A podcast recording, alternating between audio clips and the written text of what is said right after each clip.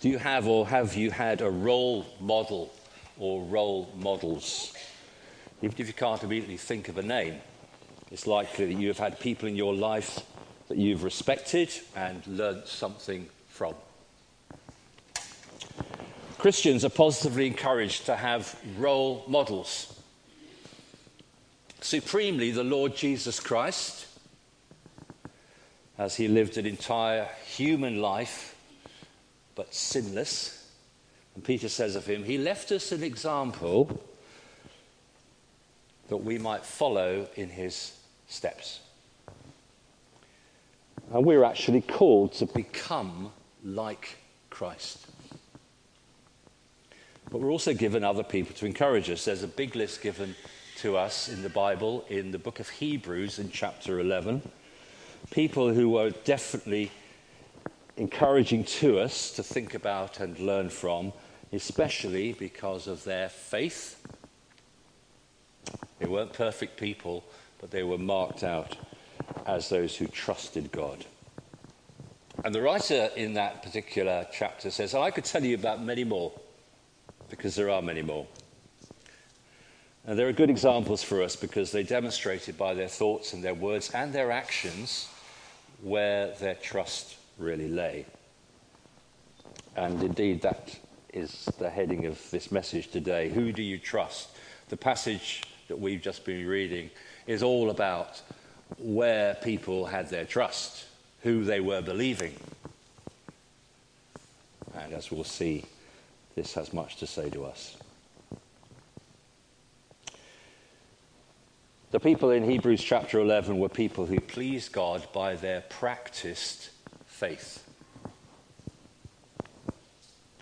One of the people that the writer of Hebrews 11 does not tell us about specifically is someone we first encounter in Numbers chapter 13 and 14, and his name is Caleb, and you, we read about him in that passage. He's quite prominent in that passage.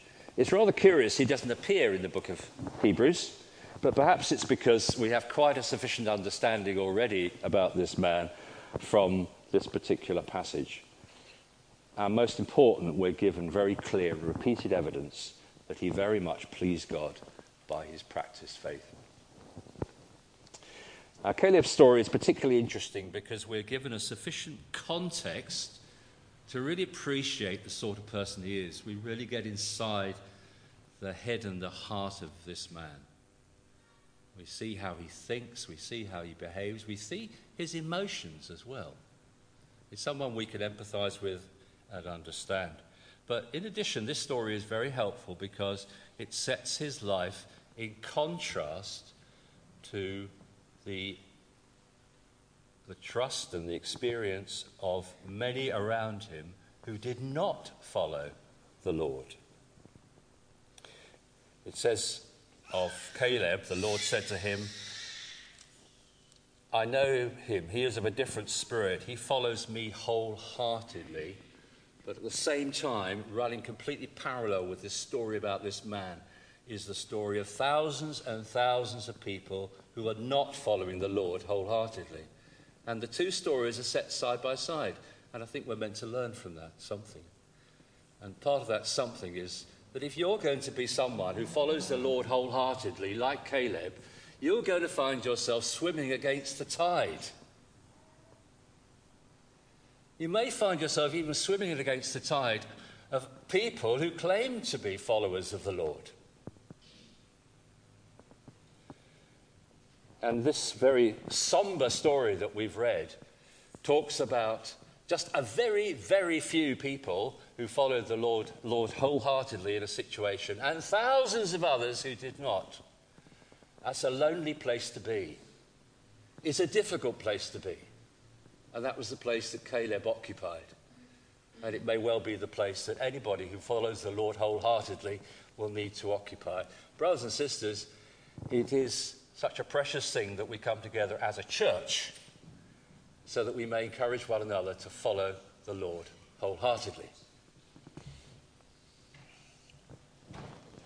This is how we're going to look at um, Caleb's story today we're going to firstly think about the context that this particular um, passage is set. Secondly, we're going to think about the ingredients of practiced faith. And thirdly, we're going to look at the outcomes. So I start with uh, the context. And here is the land that God had promised to the people through Moses. It was not an unknown land in the sense that it was completely unclear uh, what God had in mind. God had spoken about this land, and uh, he had miraculously brought his people out of their slavery in Egypt, which is bottom left of the picture there, you can't see it. But he brought them miraculously. It was a most amazing thing that he brought hundreds of thousands of people out of their place of slavery and onto a journey into this land that had been promised. And they are now located in uh, Numbers chapter 13, somewhere around here. You can see the small letters there Kadesh, Kadesh. And uh, they are about to go into this land here. And you can see that it is populated by many other tribal people.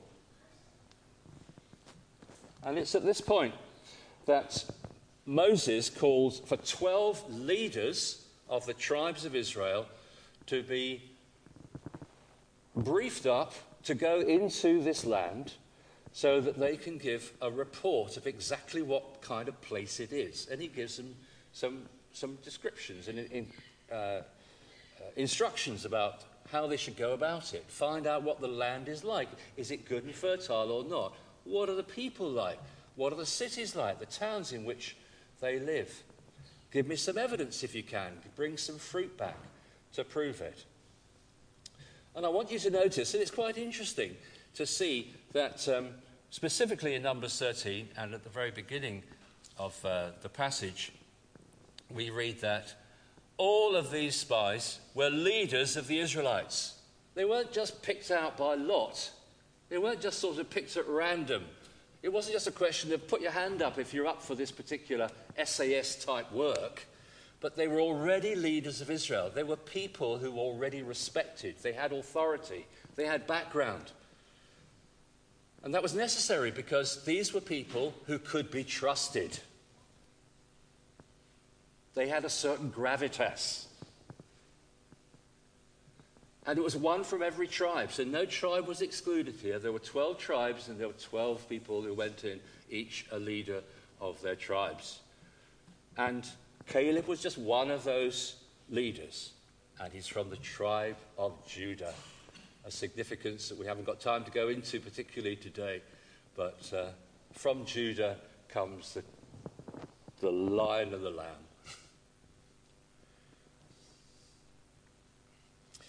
Caleb and Joshua, they were part of that group that went into the land. And so they go on what turned out to be a 40 day expedition. And we know from uh, the writing here, in very broad terms, that they travelled from Kadesh right up to the northern part. Entrance to Hamath is up here. It's about 200 miles plus. And they also travelled as far as the Jordan River over here and as far as the sea over here. And they were able to identify who the different people were who were living in that land. So it was comprehensive. It was a good effort. That's a lot of miles to travel, isn't it? 500, 600 miles in 40 days? That's a lot of miles every day. And we know that they got as far as to be able to see people. I don't know if they had any communication. They obviously didn't seem to be a threat because they, they weren't arrested or uh, uh, they didn't seem to have any trouble, so the Lord looked after them. And uh, so they had a comprehensive expedition. They didn't just sort of tickle their feet in the waters down the bottom here and just uh, sort of hang around for 40 days and just come back. They took the job seriously. And then they report back, and you can read about their report in Numbers chapter 13, verse 26. They gave Moses this account in verse 27. We went into the land which, to which you sent us. It does flow with milk and honey. You said it was. God said it was. It does. It's abundant. There's a richness in the place. It's a great place. Think about the desert we're in. Compared to that, this is great. And here is its fruit. Let's see, there's a great picture here of this sort of single cluster of grapes. They needed a great pole to bring this single cluster of grapes back. It was almost like it was a bumper, um, bumper crop that they'd been able to evidence. And so there's the evidence. It wasn't just um, something in their heads, but they were able to give evidence of the fruitfulness of the land. Verse 28 But the people who live there are powerful. And here begins a, a rather gloomy catalogue of problems. And it's clear that even more was said because at this point the people began to grumble and complain and to shout out. And there was general disturbance in the multitude as this report was being given. So that Caleb had to silence the people in their unhappiness at hearing about this, this bad report about the land, the difficulties that were going to be faced. And he said, We should go up and take possession of it. We can certainly do it. But the men who had gone up from him said, We can't attack these people. They're stronger than we are. And they spread among the Israelites a bad report about the land they had explored. Their report, well, it had a lot of, a lot of spin and untruth connected to it.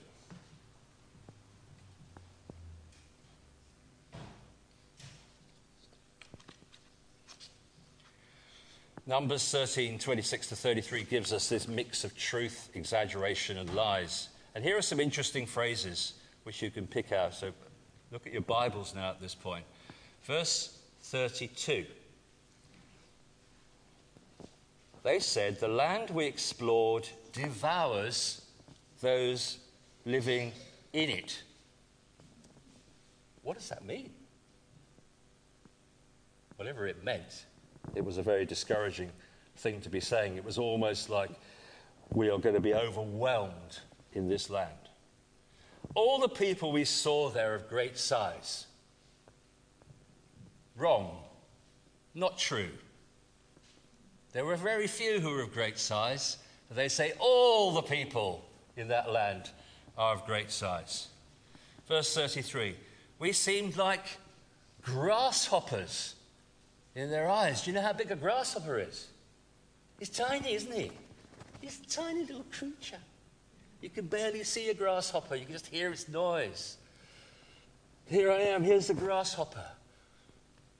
How do I seem compared to this to this man. Goliath, who was meant to be very large, was probably something like maybe seven foot, eight foot tall. Okay? but here's the description they give of that situation All the people are large, we're just like grasshoppers. And that's how we felt. And here's another one that the people recited back, and you have to look now in the book of Deuteronomy, chapter 1 and verse 28 for this. Deuteronomy chapter 1 and verse 28.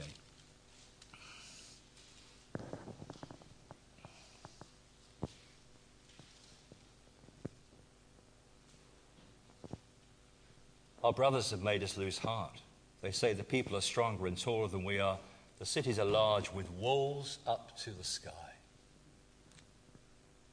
With walls up to the sky. Those cities are so great. They hurry through the positives and quickly get on to the negatives.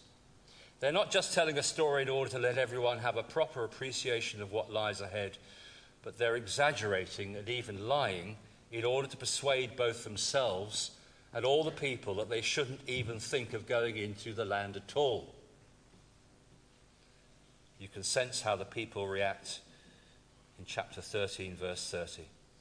There's consternation, people shouting out. And in 14, verse 1, it says, All the people raised their voices and wept aloud. It was a terrible moment in the storyline.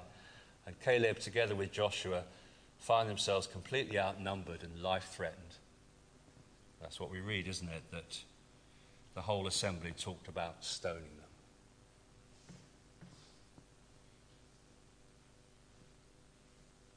I also ask you to note a deafening silence in their report.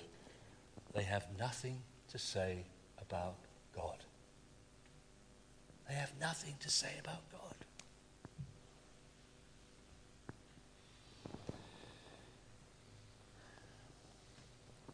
As I read this passage, I thought to myself, does this have something to say to us?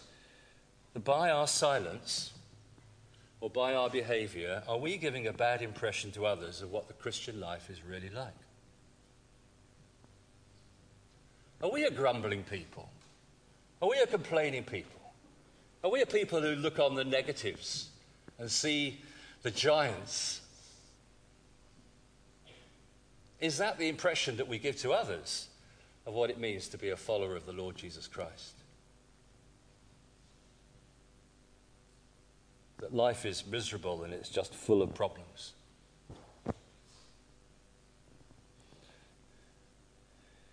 I hope we don't give a bad report of the Christian life to others. So, what next?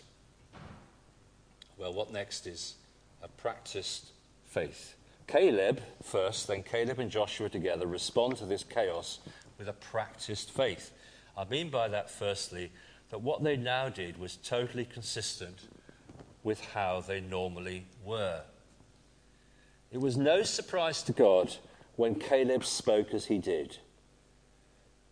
In chapter 13, verse 30, when Caleb silenced the people, he said, We should go up and take possession of the land, for we can certainly do it. That wasn't surprising to God. And it probably wasn't surprising to the people who knew Caleb. Because Caleb consistently led his life in this way chapter 14, verse 24. My servant Caleb has a different spirit and follows me wholeheartedly. It's present tense. This is the way he lived his life. It's a lovely sentence. First, Caleb is called God's servant, my servant. Secondly, he's different to the rest. He's got a different spirit. Thirdly, he follows me wholeheartedly. That's the way he lives day by day. The only way to have a faith which will stand the greatest tests like this is to have a faith that deals with the everyday of life. Are you putting your faith into practice now? And by practice faith, I mean, secondly, that they now did was exercise their faith. They put it into practice, they applied it, it had consequences for them.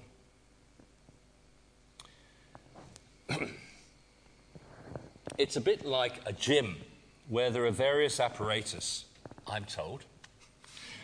The weights, the rowing machine, the moving walker, the exercise bike. How many of you go to a gym, by the way? Hands up, those who go to gyms.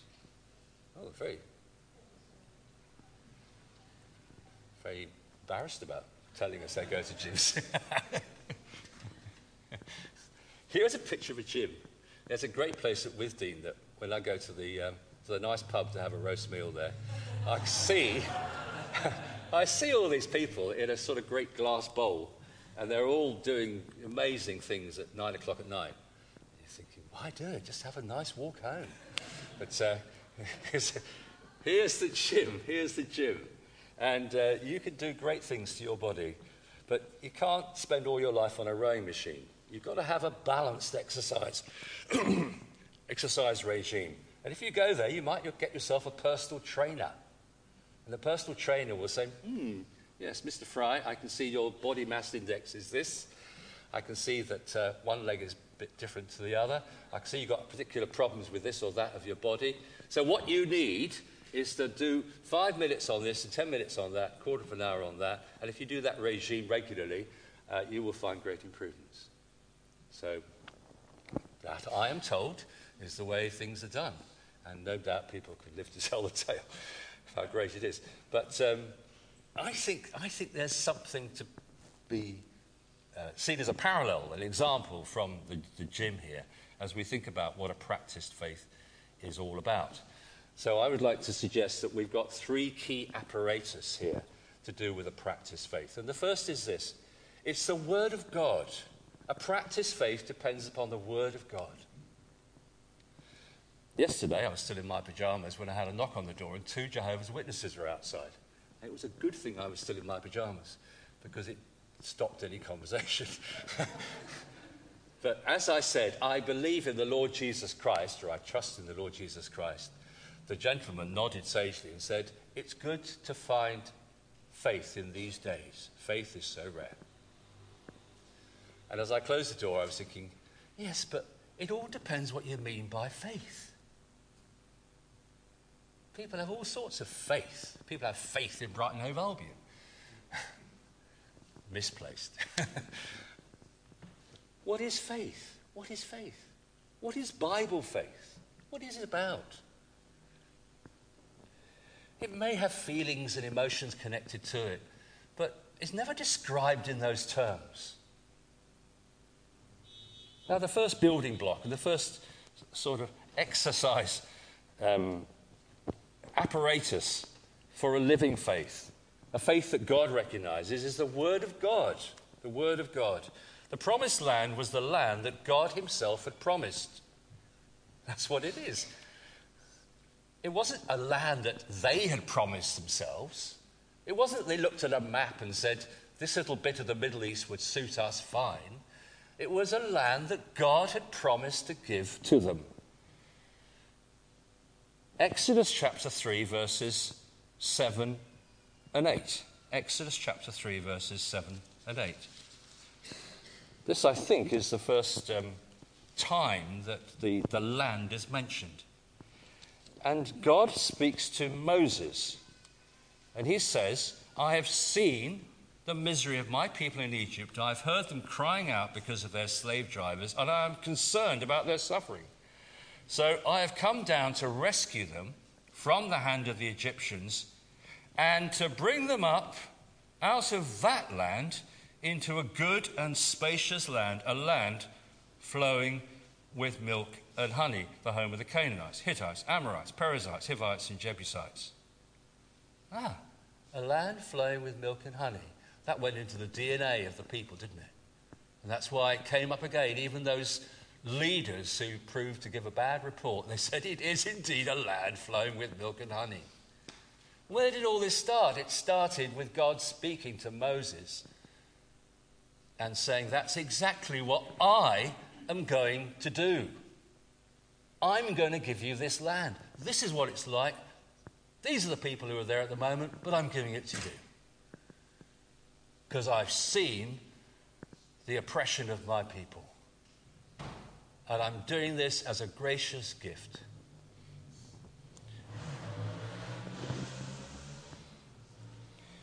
This is the Word of God. And Moses was told to go and tell the people about this. He wasn't to keep it to himself, it wasn't a private agenda.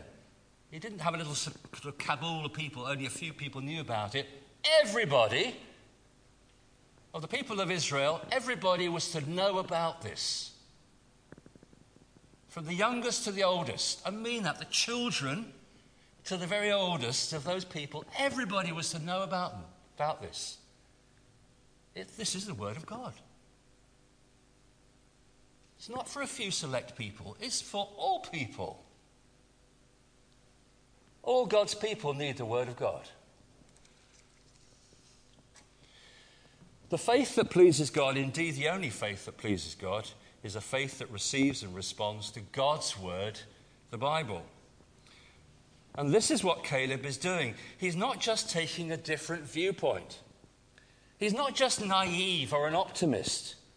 That's not what's going on here. He's as realistic as the others. There are issues, there are difficulties to be addressed. It's going to be hard. But that's not the basis of how he lines himself up to go into the land. No, it's because God has promised this land. You don't get a full sense of that attitude in the Numbers passage. But have a look at Deuteronomy chapter 1, verse 21. It's on page 179. Deuteronomy 1, verse 21, where this sort of story we find in Numbers is being repeated.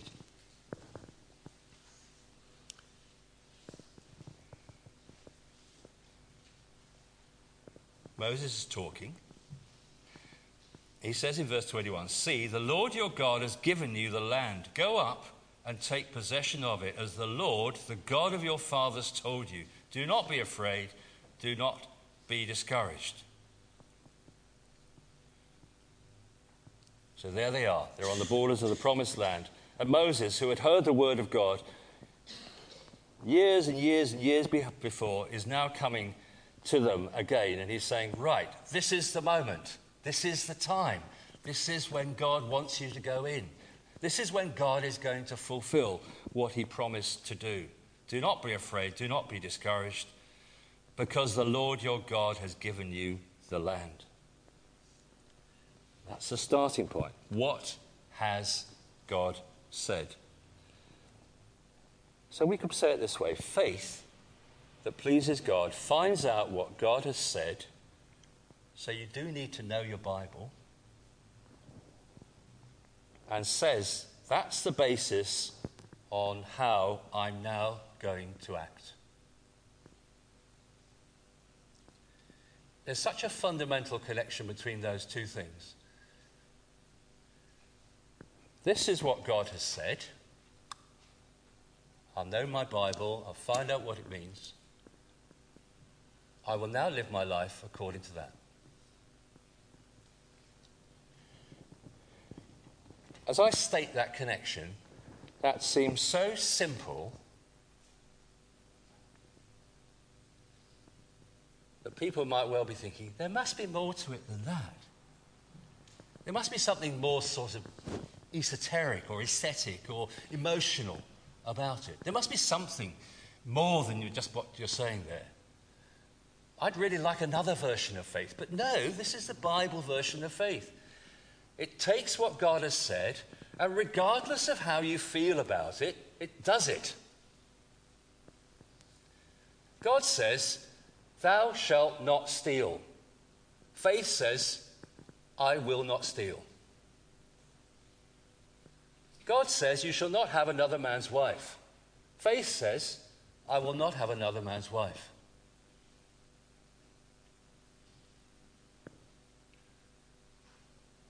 The Bible says, don't take the name of God in vain. Faith says, I will not take the name of God in vain. That raw simplicity is the nature of faith. Brothers and sisters, that's what we're called to do.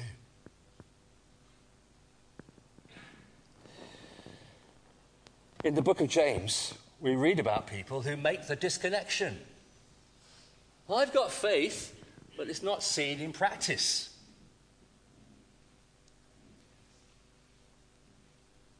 James says, faith without works is dead, being alone. A faith that doesn't show itself in practical obedience of life, embracing what is right and rejecting what is wrong, is not a faith that pleases God. We read in another place about the fact that the devils have a faith because they believe in God. We don't want that faith. Doesn't change the devils, does it?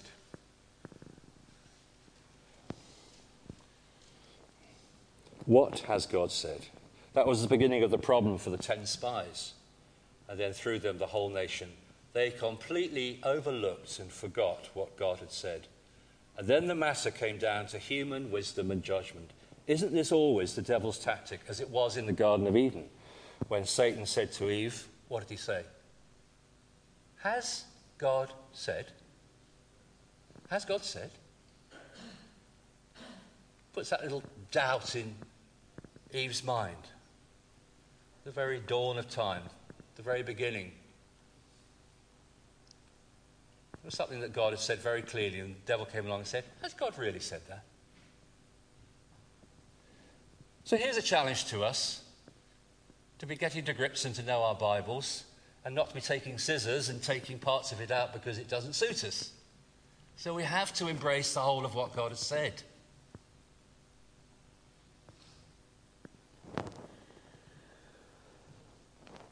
If the devil can make us doubt God's word, then his work is very successful. Now, here's a, here's a, a kind of a, a case history that we might follow Hebrews chapter 13, verses 5 and 6. It's on page 1211. Hebrews chapter 13, verses 5 and 6.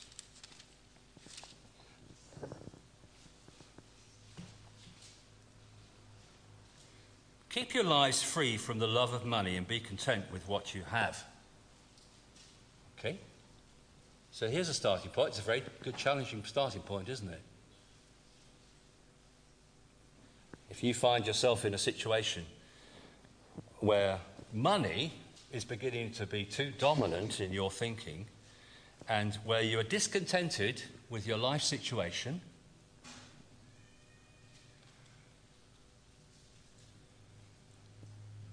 This is how faith works. Keep your lives free from the love of money and be content with what you have. How do I grapple with that? How do I deal with that? Because God has said, Never will I leave you, never will I forsake you. That's the promise that's made to all the children of God. Never will I leave you, never will I forsake you. So you're going through a rough patch, difficult time. You've got some practical difficulties in your, in your life situation. Here's an encouragement for you Never will I leave you, never will I forsake you. Can anybody here give testimony to that reality? Can anybody here say that God is a God who never leaves us or forsakes us? Can you say that? I think that's most voices. Never will I leave you, never will I forsake you. I'm going through a hard time. Never will I leave you, never will I forsake you. I will look after you. I will live my life on the basis of that truth. So we say with confidence, as you've just said, and you could shout it out loud if you wanted to The Lord is my helper. I will not be afraid. What can man do to me? That's the conclusion. That's the testimony. That's the outcome. Believe me, it's one of the few blessings of growing older. growing older, you have storylines. You're able to look back. You're able to say, yes, 20 years ago I was going through that situation. Was God there? Did He help me? Yes, He helped me. I'm here to tell the story. I can say and I will testify the Lord is good, the Lord is my helper. What can man do to me? What a great liberating position that is, isn't it? Aren't we a blessed people? What is God saying to you? What is God saying to you? As you read your Bible every day, and I hope you read your Bible every day, it's a dangerous but dramatic thought and a prayer. Lord, what do you want to say to me today? What is it that you want to say through your word today? And if you dare to pray that prayer, you might expect God to speak to you. And if He speaks to you, then a practiced faith says, That's what God is saying to me. That's what I will do. That's what I will put into practice. I'll believe it. And it shows, by the way, I'm going to live my life. What is God saying to us as a church? How does He want us to put our faith into practice? How important it is that our, all our attitudes and decision making are mingled with a faith that knows and grasps God's good word. And I was just reflecting on that thought. We had an AGM here in the, in the church recently, and um, you could say, well, it's, it's, just, it's just a business meeting. But how important it is as a church that our meetings are never just business meetings. They're never just occasions for passing on knowledge. They're never just occasions for sort of taking, taking a vote on the basis of sort of collective human wisdom. They need to be mingled with faith. And they need to be shot through with an understanding of the good word of God, both his warnings and his encouragements, his promises. So if we face a financial crisis, we're not at the moment, praise God, we're not. But it's been the case in the past. Well, what do we do? Well, we could run off to a bank and try and get a loan or something. But surely, surely our first recourse is to the God who made heaven and earth and we come to Him in prayer. And so you might think about that in your own personal life as well. How important it is that we have attitudes and decision making which is mingled with a faith that knows and grasps God's word. If you're facing a big decision today, and you may be, next door neighbour popped up yesterday and she said, I'm, I'm um, selling up. I'm going off to Goring. Oh, I'm very sad about that. Why are you doing that? Well, this, uh, blah, blah, blah. Okay, well, you maybe try to sell up and downsize and go off to Goring and so on, but is that just a human decision? Is it just a question of, you know, I just want to do that because this, that, and the other? Where does God's word come into that? Or, or does that just go into a compartment that is sort of labeled stuff that isn't to do with God's word. It's very easy to be following the ways of everyone else in this world and not to be fed, strengthened, and encouraged by the word of God and what he wants us to do. now, the second piece of uh, spiritual apparatus, our gym apparatus, is the goodness of God an unwavering conviction that God is good and that He always, and I mean always, wants the best for us. Deuteronomy chapter 1, verse 27 is very telling. Just in case you think I might be misreading this at all, you turn it up in your own Bibles. Numbers, Deuteronomy chapter 1, verse 21. It's on page 179. And this is what. Uh,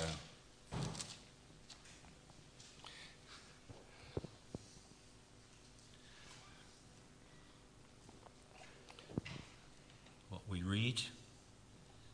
You were unwilling to go up, you rebelled against the command of the Lord your God, you grumbled in your tents and said, The Lord hates us. Gosh, that's a strong word, isn't it?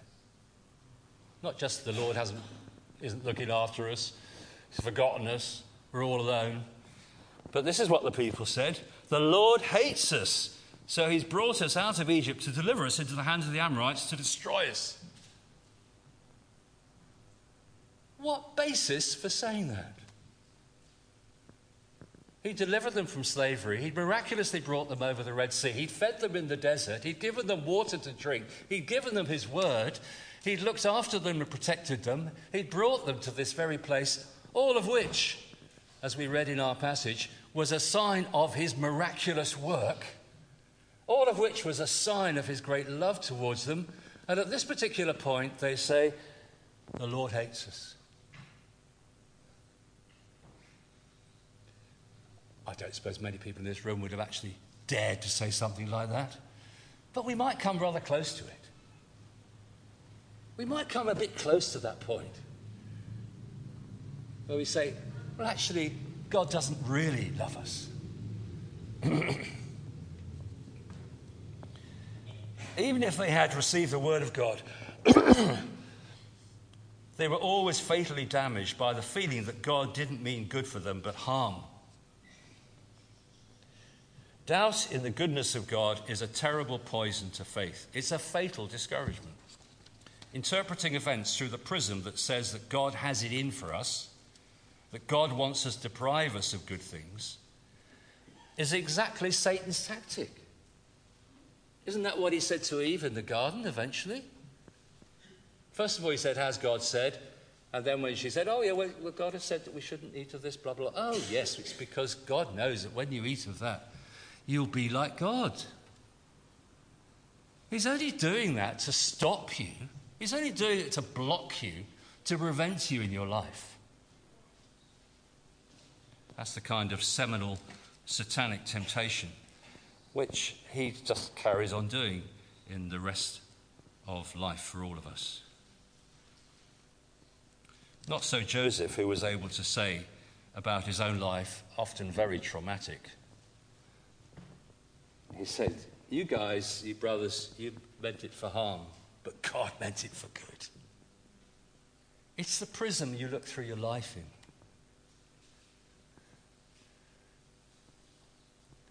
Here's a liberating thought. If you belong to the Lord Jesus Christ, all things work together for good to those who love the Lord, who are the called according to his purpose.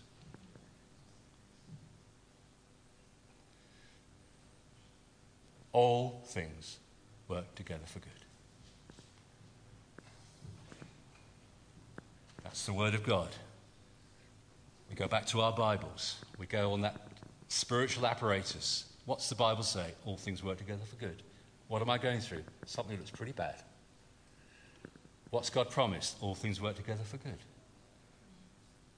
Why do all things work together for good? Because God is good. Because God is good. Because He loves us. He loves us so much that He sent His Son Jesus to die upon a cross. To die for you and for me. To die for us sinners. That's how much He loves us. That's how much He demonstrates His love for us that while we were still sinners, Christ died for us. It's as if God was saying, Do you want any more proof? I can't give you any more proof than this. How much I love you. My son died for you. He who did not spare his own son but gave him up for us all, how will he not with him freely give us all things? Freely give us all things. Whatever is for your good, he will give you. He wants you to have what is for your good.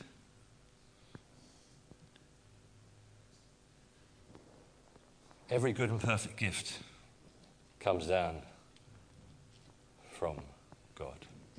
Are you in this dangerous and gloomy place where you cannot imagine that God means good for you? Maybe you're not a Christian at all, and you come in here today and you think, well, if there is a God, I haven't got much evidence of how much He loves, so I've given you some evidence. And I'm saying this is how much God loves you. Jesus Christ, the Son of God, came from heaven to earth to die upon a cross for people just like you. You need to do what the Israelites kept on failing to do, which is to read your story, look back, and see how good the Lord has been to you in everything. How liberating that is. But you have to go to the gym. You have to go on the exercise bike which says God is good. Because it's one thing to say, I can see the promise of God, but God doesn't mean it for me. He doesn't love me that much. You have to go on the exercise bike that says God is good because it's true. And it was a fatal, fatal issue for those people at that time that they couldn't see that God was good and meant good for them. And the third apparatus that we need to go on is the power of God. Is to embrace the thought of the power of God. God is with us. Could they win these battles that they were facing in their own strength? Absolutely not. It didn't matter if there were a million of them, they would never win the battles. That very last part of the passage we read horribly proves the point as they, they rush off in their own strength without the presence of the Lord in order to fight a battle, and they lose. They lose because God isn't with them. But they'd never been called to do that in the first place. They'd always been called to recognize that their help came from God alone. Numbers 14, verse 9. Only do not rebel against the Lord. Do not be afraid of the people of the land, because we will swallow them up. Their protection is gone, but the Lord is with us. Do not be afraid of them. The Lord is with us.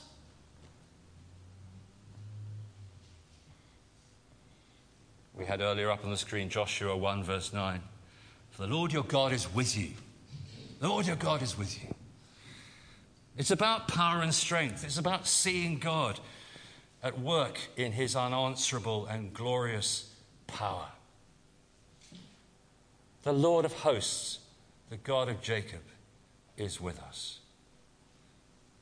So here's another case history, a case example for us. 1 Corinthians 10:13. 1 Corinthians 10 starts off with the passage that talks about all the disasters that happened as the people rebelled against God and uh, the temptations and testings that they went through and how they failed that. But uh, here we go, 1 Corinthians 10:13. How does that apply to us? What does it mean for us today? These things happen to them for, as an example for us. No temptation has seized you, no temptation or trial would be good to put in there, has taken you, except what is common to man. And God is faithful. He will not let you be tempted beyond what you can bear. But when you are tested, tried, trialed, He will also provide a way out so that you can stand up under it. And so I say to myself, and I say to you, brothers and sisters, whatever situation you are facing, God will provide a way for you to handle it to His glory. Amen? it's true. Whatever situation you're facing. So many of us, we've got a propensity to certain sorts of sin. And we say, I, I don't have the, you know, I haven't got the strength to deal with this. I can't deal with this. It's true, you can't. You can't. But God's power is sufficient. Do we have to believe that. That's a plain, plain understanding of that text, that verse. If you're facing situation at the moment where you're just so miserable and depressed and discouraged because you're failing the Lord constantly, I draw your attention to this word. And I say, This is the word of God. God means good for you. And thirdly, He has the power to give you victory in that situation. Victory in that situation. It is not right that we should be constantly coming in to the church year after year after year and proclaiming exactly the same sort of unbridled, unconquered sins. We should be making progress in holiness. There are victories to be gained. There's the Lord's power to be seen. And it's there. It's there.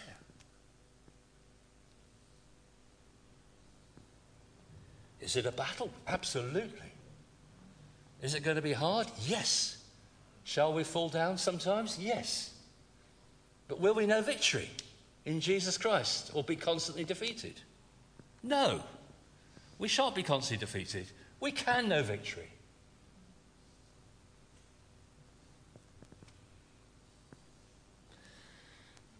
And their outcomes.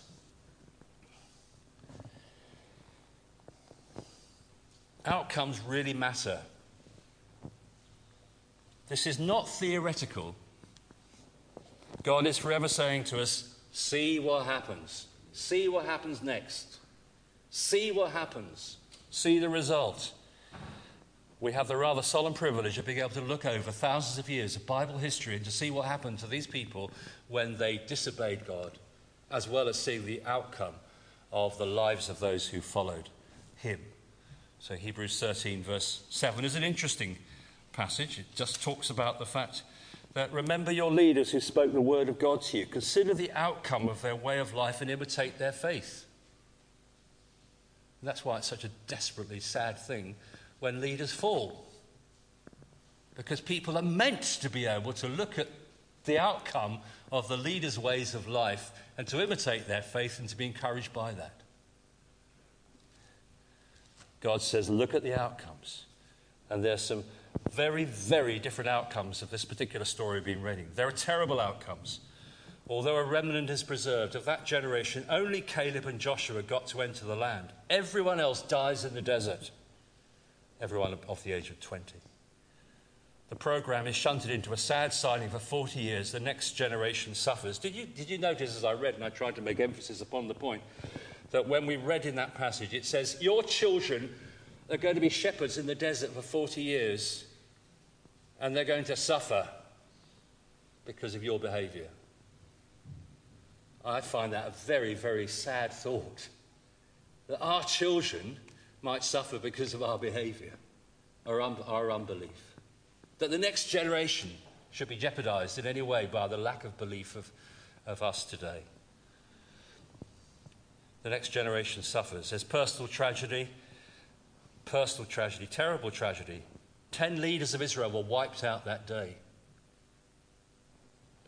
They were not allowed to live. They'd spread the bad report, and there was community tragedy. My spirit will not always strive, says the Lord. How often can a man or woman reject the kind offers of God's mercy? How often can we choose unbelief rather than trust in God? How often can we read our Bibles but not do what God says? How often can we doubt God's goodness? How often can we choose to live according to our own wisdom and power? How often can we carry on in this way before God, not our Prime Minister, says, enough is enough? Enough is enough.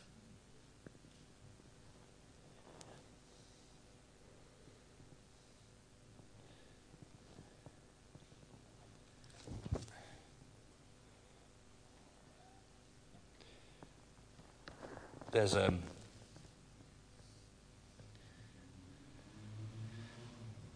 it's a telling story. The thief, thieves on the cross, one got saved, the other blasphemed, didn't he? People have rightly said, well, one got saved, and it was a demonstration that uh, there is still grace. But don't think you can carry on rejecting God's ways. I think there are so many stories here in the Bible of, of people who, who did reject God's ways, and we see the end and the outcome of those things. And it would be a terrible and a sad thing if, if you're just in that place where your heart is growing harder and harder and harder because you're not trusting God. You're not putting His word and His goodness and His power into practice in your life. Because you'll wake up one day where these things will not have any more significance for you at all. And that's why God says in these passages several times why do these people keep on showing contempt? Why do they keep on showing contempt?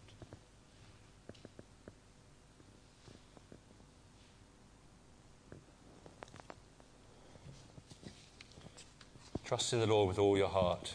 Lean not on your own understanding. In all your ways, acknowledge him. He will direct your paths. How glorious to receive by God's grace a heart that embraces a God who speaks, loves, and has the power to do every good thing that he wants to give us in life. Let's pray. Our Father, we do, we do come to you today so conscious that there is a big disconnect in the things that we say and the way that we live. Our progress in knowing you and walking closely with you is so painfully slow, and there seem to be so many setbacks. We confess our sin before you. We confess our weakness and our failure. We confess that we have not lived as we should have lived. But, oh Lord, we thank you for the encouragement of your word that beckons us. We thank you for your, your word that gives us so many promises and encouragements. We thank you for your goodness you have not let us go. We thank you, Father, for your power, that your power is made perfect in our weakness. Lord, we, we want to commit ourselves today in all our weakness and frailty, but depending upon your grace, to be your followers, to be wholehearted, to have a different spirit, to follow you completely. We ask this in Jesus' name. Amen.